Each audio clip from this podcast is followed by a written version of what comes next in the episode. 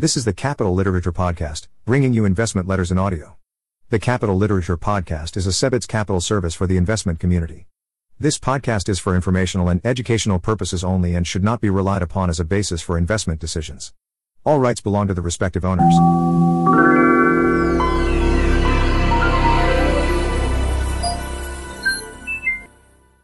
Bireme Capital, First Quarter, 2022. Fundamental value had a solid quarter, essentially flat against the loss of minus 4.6% for the S&P 500. Our short positions made the difference. Our average short name was down minus 17%, and the short book contributed 5.5% to the quarter's return. FV has compounded at 24.7% net of fees since inception in 2016, outperforming the S&P 500 by 8.6% annually. Market commentary as we did in January in our 4Q21 letter, let's check on our predictions from Part 3 Apex of a Bubble. In Part 3, published last September, we said that the U.S. capital markets were mired in an everything bubble, presaging real returns that investors would find severely disappointing, and likely negative, for many years to come. And we predicted an imminent top and approximate cause. We believe inflation is likely to be the catalyst that ultimately pops the everything bubble. If we are correct, eventually the Fed will have to reverse course, tightening policy and raising interest rates. When this happens, investors who have speculated in low or no yielding assets like SPACs, high flying growth stocks, and NFTs may find their portfolios permanently impaired. These predictions had already largely come true by January, perhaps even quicker and more definitively than we had anticipated.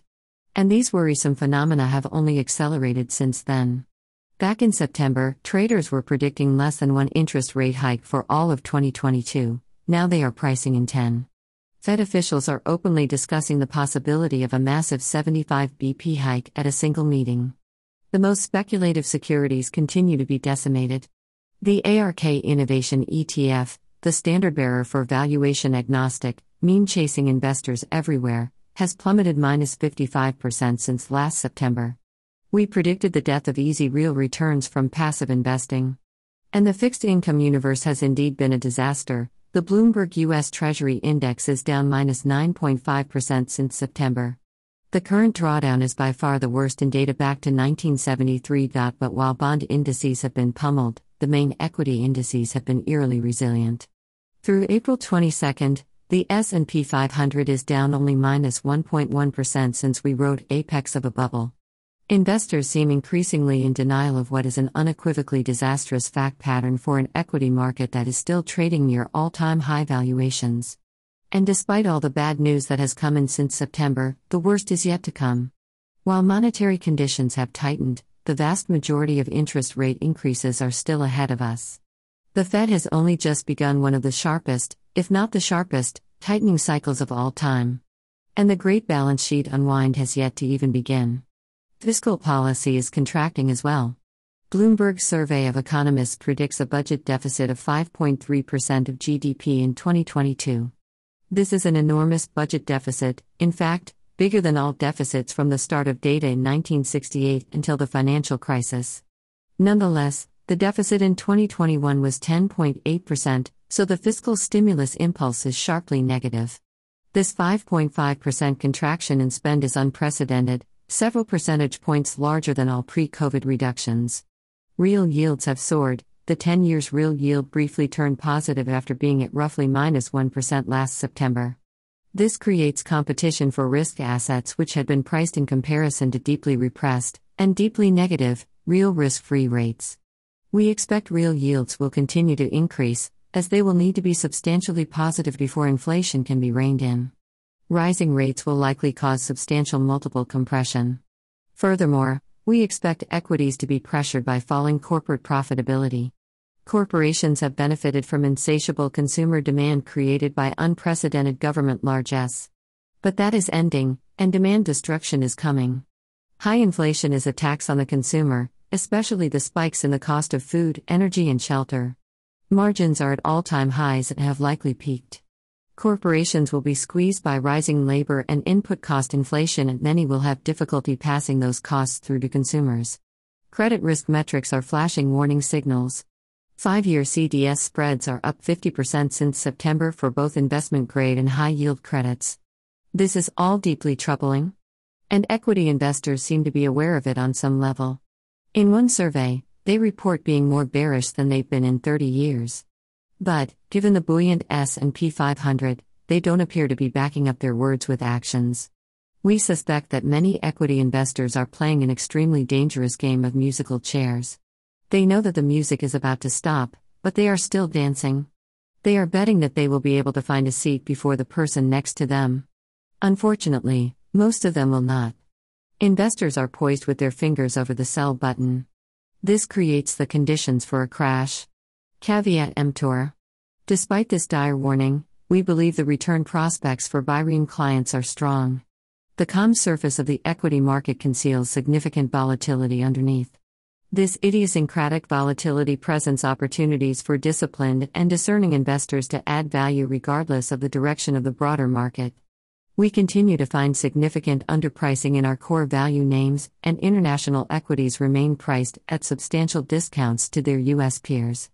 We also maintain a substantial short book. Many vaporware and meme stocks still trade at comical valuations.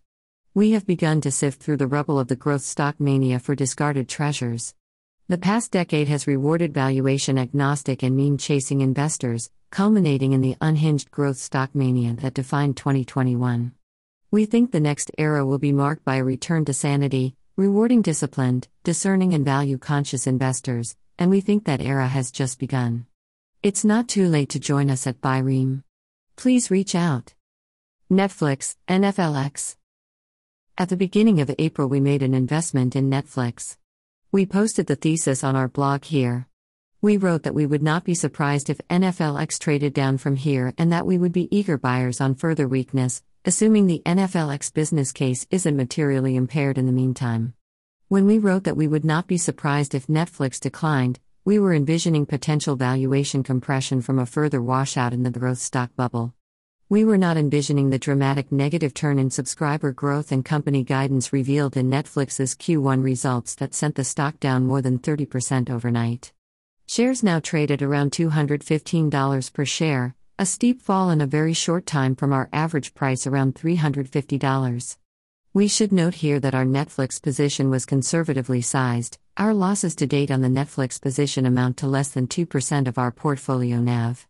Furthermore, our significant short book of correlated stocks has also mitigated the hit to the portfolio.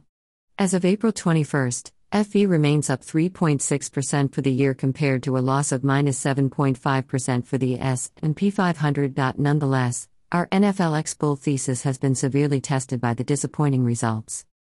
Results The primary cause of the share price drop was a miss in subscribers, both in the Q1 results and in the company's guidance for Q2.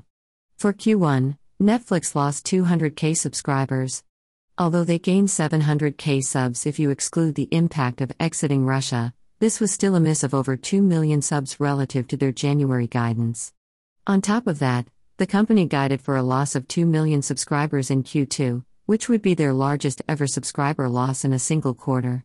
The company blamed the disappointing numbers on high penetration, increased competition, macroeconomic factors, and lower sales of smart TVs. Management does not believe the subscriber declines are solely due to a hangover from the pull forward of COVID era demand, which was their original explanation for the late 2021 sub growth slowdown. That being said, the company made clear that they will not stand still and watch the subscriber base wither, and are moving forward on several new initiatives to reignite growth. First, they plan to start charging password sharers. Management claims that 100 million households globally share passwords without paying, including 30 million in the US and Canada. We are very confident that Netflix can accomplish this technologically. However, the difficulty is in doing this in a way that doesn't cause a large number of cancellations. In South America, Netflix has begun testing various methods to unlock this value. While this will only be a one time boost to subscriber growth, the numbers are nonetheless compelling. If Netflix could extract an average of $5 per month from all 100 million households who currently pay nothing to enjoy the service, Netflix's profits would double. $5 per month is a small fraction of their ARPU and we think is doable. Second, they plan to eventually sell an ad supported tier of the service. This will come as a shock to many, considering how consistent co CEO Reed Hastings has been on the benefits of an ad free experience. But with subscriber growth waning and many competitors, including historically ad free HBO, going this route, he changed his mind. On the conference call, he argued that the benefits of consumer choice trump the simplicity of the current model. While it may dilute the purity of the Netflix brand, the financial promise of an ad supported tier is large. Hulu paved the way on this many years ago as the first streaming service to offer an ad supported tier. Hulu's results show that this lower price tier is not necessarily dilutive to revenue. In fact, Hulu appears to generate roughly the same amount of revenue from both their $6.99, ad supported, and $12.99, ad free tiers, collecting $12.75 per month across all subscribers despite having previously disclosed that most of their subscribers are on the ad supported plan. This is extremely significant, since it means that subscribers who cannot afford or justify $12.99 have another option to watch the service, and at a price point where Hulu is largely indifferent between the two options. This surely results in more subscribers, more revenue, and a larger content budget than Hulu would have if it only offered an ad free product. Advertising is a large portion of Hulu's business, with eMarketer estimating that Hulu generated $3.1 billion in advertising revenue in 2021. The advertising business at Netflix has the potential to be multiples of this size as Netflix averages more than twice Hulu's share of total U.S. TV time. We suspect that given their technical chops, ability to recruit talent, and the TAM of the opportunity, Netflix will be able to build out a world class programmatic advertising business in short order that will bring in substantial additional subscribers and revenue. Underwriting We now expect the next few years to be difficult at Netflix, and the growth outlook is cloudier than it has been for a long time. The business model may need to be adjusted and budgets may need to be cut. But at the end of the day, most of what we wrote in our original thesis remains true. The company sells a fantastic product at a great price point in a secular growth industry. Though an earnings miss of this magnitude will always lead investors to question management's judgment, we still believe management is best in class, and are encouraged by management's willingness to change their minds about the fundamental structure of the business when faced with new evidence. When a stock makes the transition from being perceived as a growth stock to being perceived as a value stock, it can often engender precipitous declines. Essentially, the entire investor base needs to turn over, and the price necessary to elicit interest from value investors is usually dramatically below the price which growth investors were willing to pay for it. Netflix's transition from a perception of growth to that of value seems to have happened abruptly over just the last two earnings calls. Part of that is due to legitimate business trouble, part is just that Netflix had so far to fall given the high expectations baked into its pandemic darling status. Sentiment has never been more negative than it is today.